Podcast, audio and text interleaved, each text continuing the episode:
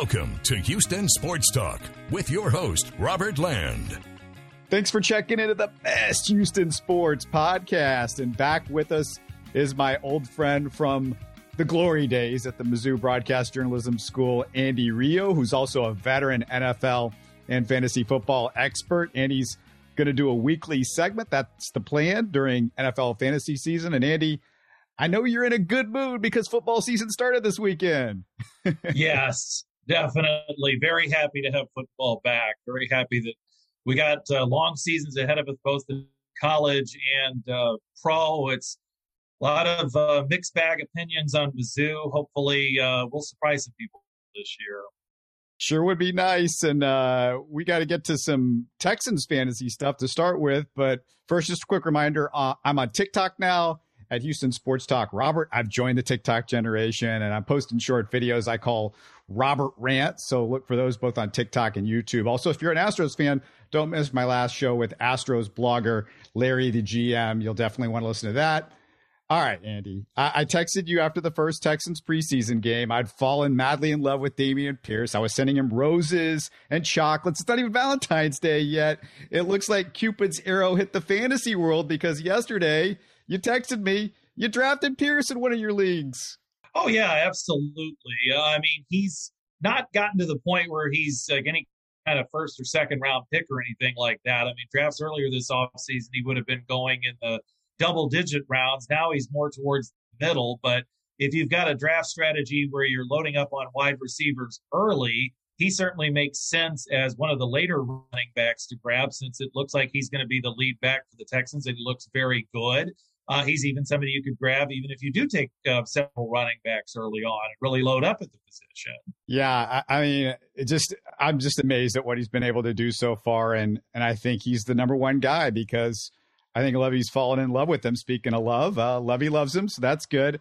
Uh, before I ask you about fantasy prospects for Davis Mills, how do Brandin Cooks and Nico Collins look? Hey, if Cooks could get a thousand yards last year, he could do it any year and call me crazy, but I believe Nico's turned a corner, Andy. He looks like the offseason work, all that offseason work that he did with Mills and the two guys did together, that could mean a lot for more targets for Nico Collins. Yeah, Nico is a guy I definitely like as a sleeper. I mean, he probably will be one of those guys that will be available in the double digit rounds. And at that point, uh, you know, a lot of the other wide receiver prospects are kind of iffy. I mean, I kind of like him as a young guy with some upside. As far as Cooks goes, um, you know, he's going to be available as a starter, and he looks like he's going to be a pretty consistent, dependable uh, weekly starter. I mean, Pierce probably has the most side of, upside of any Texan on the roster, but if you're looking for a steady guy, Cooks is definitely the Texan to target. Any rounds that people are looking to get those guys, or where, where would you put those on, on your average, I guess, fantasy league? Well, Cooks would be probably available probably somewhere generally between rounds five and seven. That's kind of the range now for Pierce as well. Uh, Collins, you know, probably more, like I said, double digit rounds. Uh, Davis Mills, I know uh, we were going to touch upon him as well. Uh, he's obviously got more value in the super flex formats, which are, of course, formats that you can play two quarterbacks. And of course, there are some mandatory two quarterback leagues. So he's going to be one of those guys that would be drafted kind of as a low end second starter. But uh, with if Collins takes a step forward, Cooks continues to be dependable, and Mills continues his own growth, uh, he's somebody that could definitely uh, turn into a reliable player in those formats. As far as the one quarterback formats go, there might be a few games where you could, uh, you know, stick him in the lineup. Maybe your regular starter is injured or on bye, and uh, he might be able to deliver the goods for you. I mean, 32 NFL quarterbacks. Where is Davis Mills? Where, where do you put him in, a, in, in all your fantasy quarterbacks? What, what, where would you rate him? Well, he's probably going to be in the 20 to 32 range. I mean, probably more in the middle 20s. And that's not necessarily a negative reflection on Davis Mills. It's just the quarterback is a very deep position.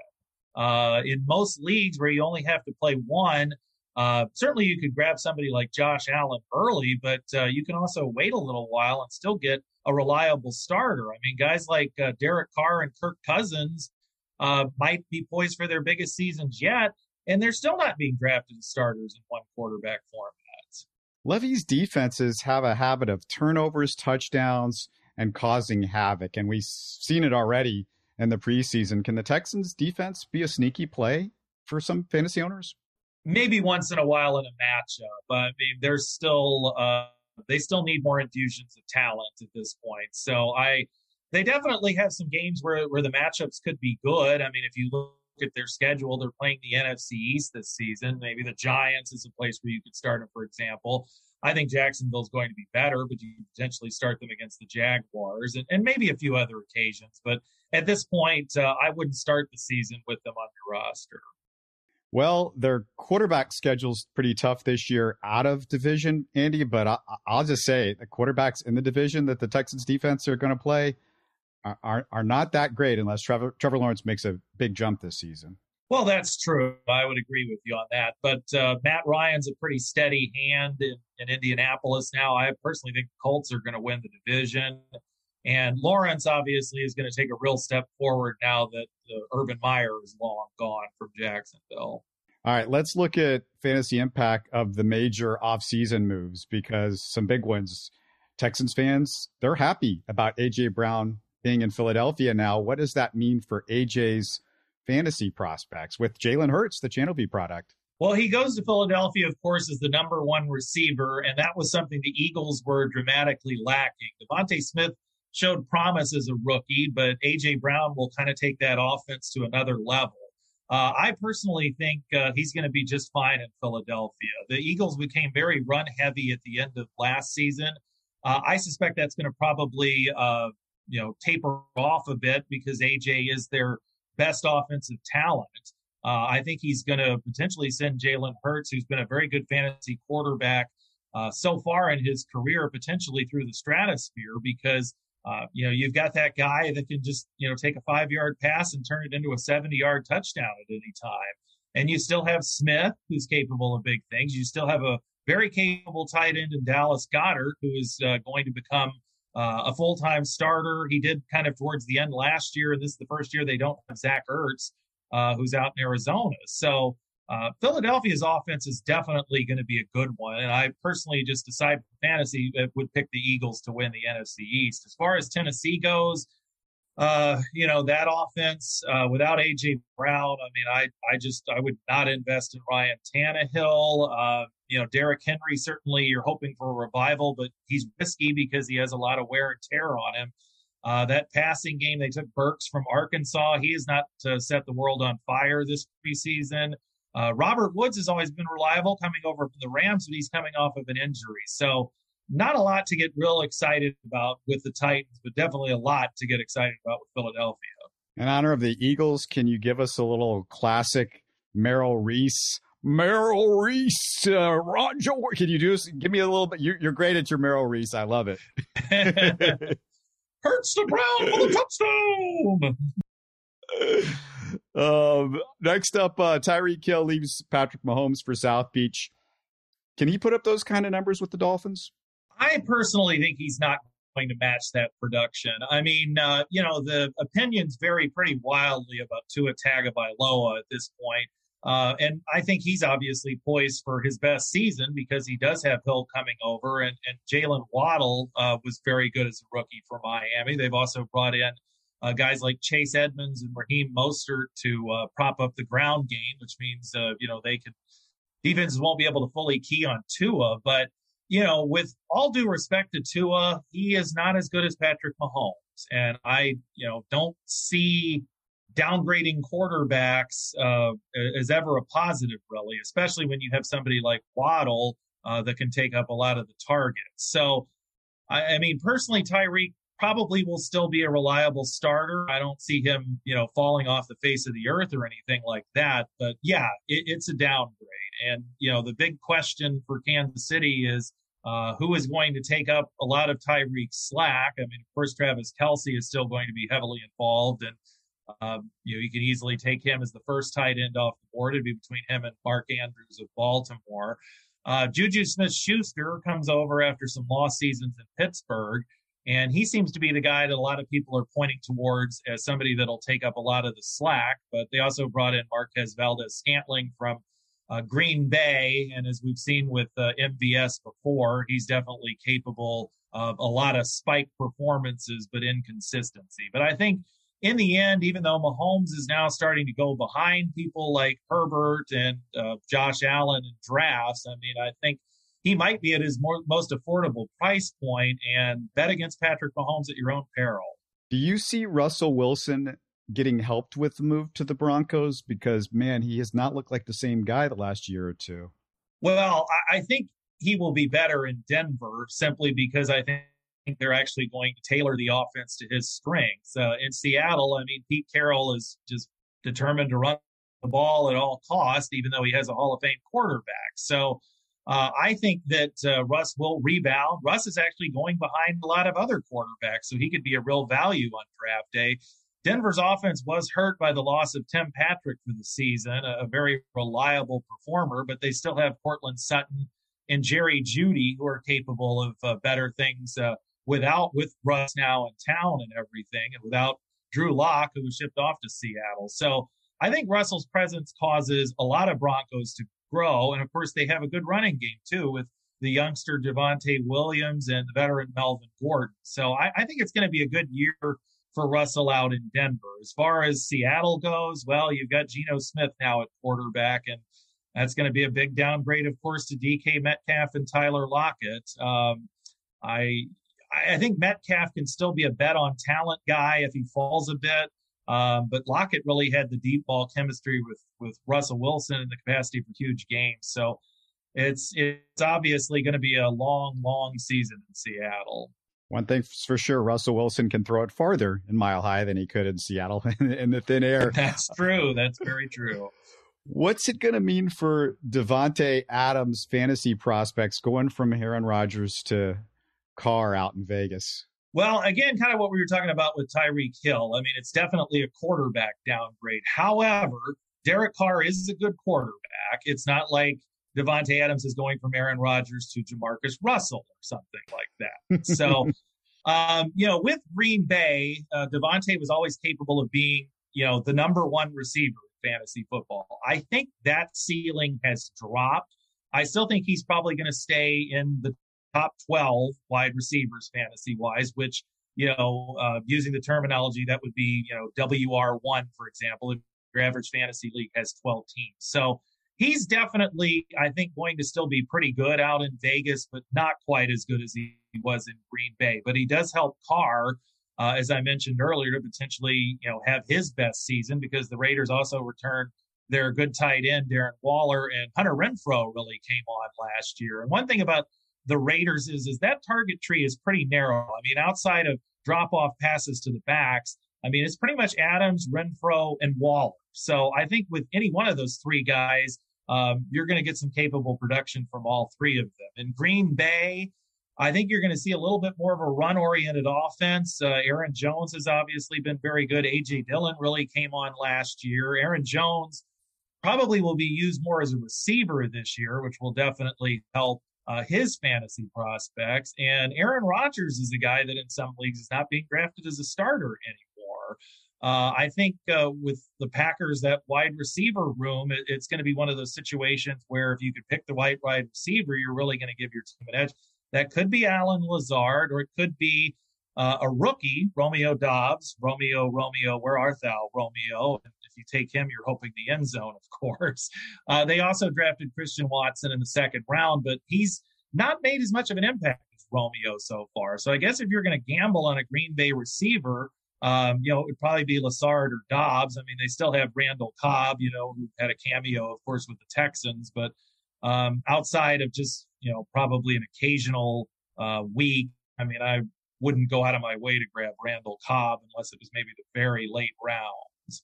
We've made references to the Chiefs and the Broncos with Russell Wilson and Carr and the Raiders. I mean, that division, it, it's a dogfight. Is is there a favorite? Do you do you feel still feel like the, this is the Chiefs to, to lose? If I had to pick a team to win it, I would actually take the Chargers, just because I think they've made some good defensive upgrades. They beat Kansas City last year at um, well. Uh, GEHA Field at Arrowhead, I think is the official name now. And they had a shot to beat them in California and, and kind of gave the game away. So if I had to pick a team, I'd take the Chargers, but it certainly would not shock me if the Chiefs won the division.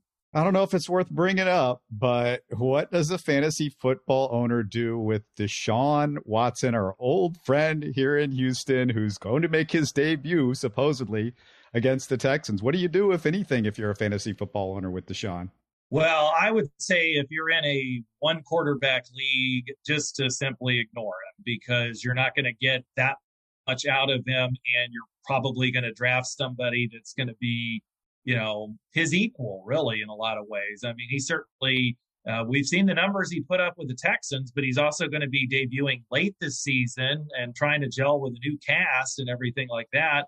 Uh, Mari Cooper's a pretty good number one receiver, but uh, he's not as good as DeAndre Hopkins was when Watson had Hopkins to throw to. So if you're in a two quarterback or a super flex format and have the roster space, I could see stashing Watson, but in a regular league, um, I, I just wouldn't do it. I mean, you know, Cooper's probably going to be the only reliable receiver during the Jacoby Brissett era. I mean, if Watson had come along, it might have meant more upside for guys like Donovan People Jones, Peoples Jones and David Njoku.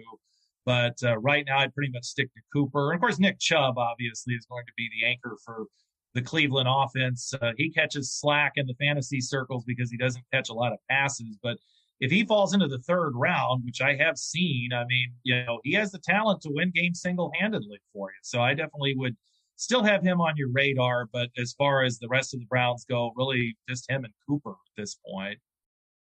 What do you see with the new coaching regimes in Minnesota and with our AFC South rival Jacksonville? Because I'm sure Texans fans are curious. Like, what what, what do you feel like is going to happen with with those two squads, especially Jacksonville? Well, I think the Jaguars are definitely going to be improved. I mean, uh, as the saying goes, I've seen in many circles, it's going to make a big difference that they have a grown up coaching them. I mean, it ended kind of badly for Doug Pederson, but let's not forget that the guy won a Super Bowl there. And, you know, when you have Urban Meyer, that was just so awful.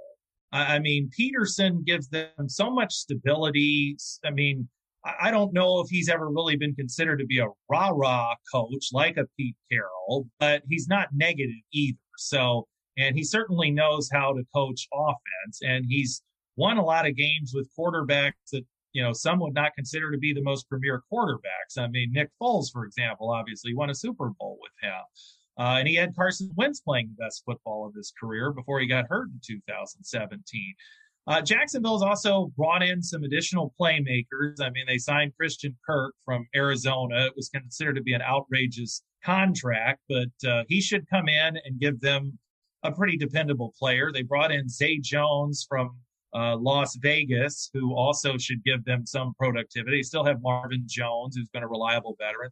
And they get Travis Etienne back. He was their first round pick last year out of Clemson and missed the entire season. And big things are expected from him this year. Um, he's another one of those guys that's kind of in the maybe a little bit higher than, than Pierce in the average draft position, but somebody that's regarded as a player with a lot of promise if you do load up on wide receivers in the early rounds. So I'm not expecting Jacksonville to make the playoffs or anything like that, but I certainly think they're capable of showing a pretty good amount of pro- improvement on offense. And I think Trevor Lawrence is a guy you can draft as your number two quarterback and uh, feel confident in starting him if you had to plug him into the lineup.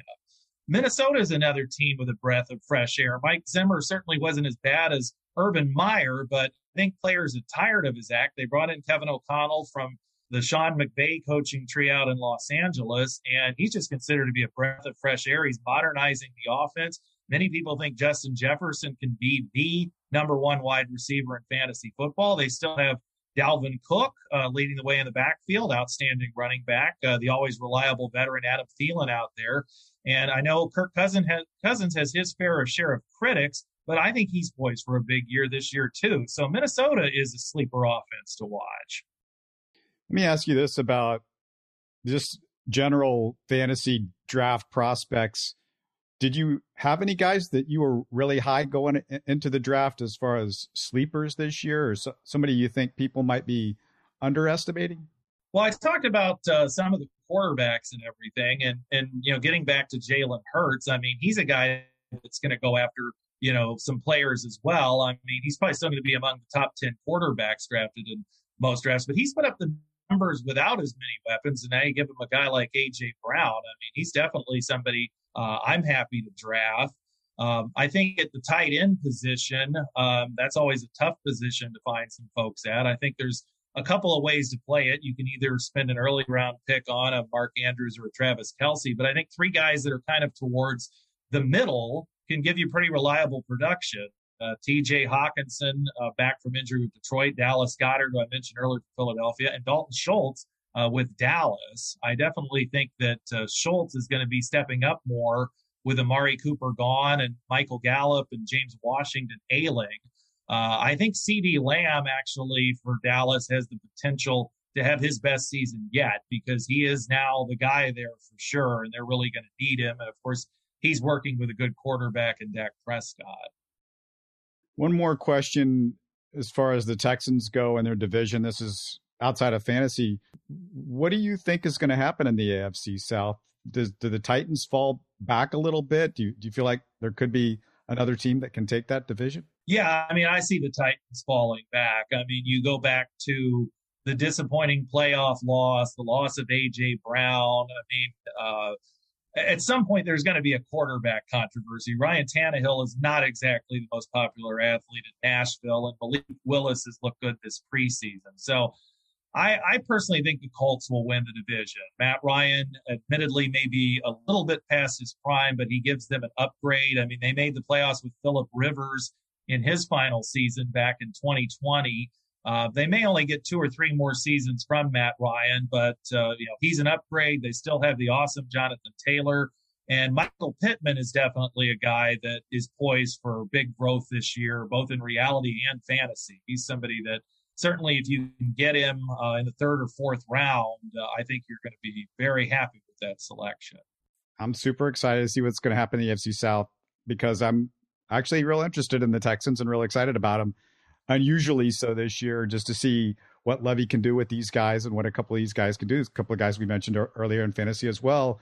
Um, you see why I love Andy Rio. He's a NFL machine. He knows his stuff backwards and forwards. He definitely knows his fantasy stuff. He's written for websites for decades. And if you got questions for Andy, tweet him at Andy Rio. Always fun to have you on. We'll talk to you again next week, Andy. Thanks. All right. Sounds great. You're listening to Houston Sports Talk. Hey, you can support the show by subscribing on YouTube and commenting on the videos. Listen to Houston Sports Talk on Spotify, Apple, Stitcher, and Google. Don't forget to tell a friend and share our show on social media. Spread the word, everybody. Thanks for listening.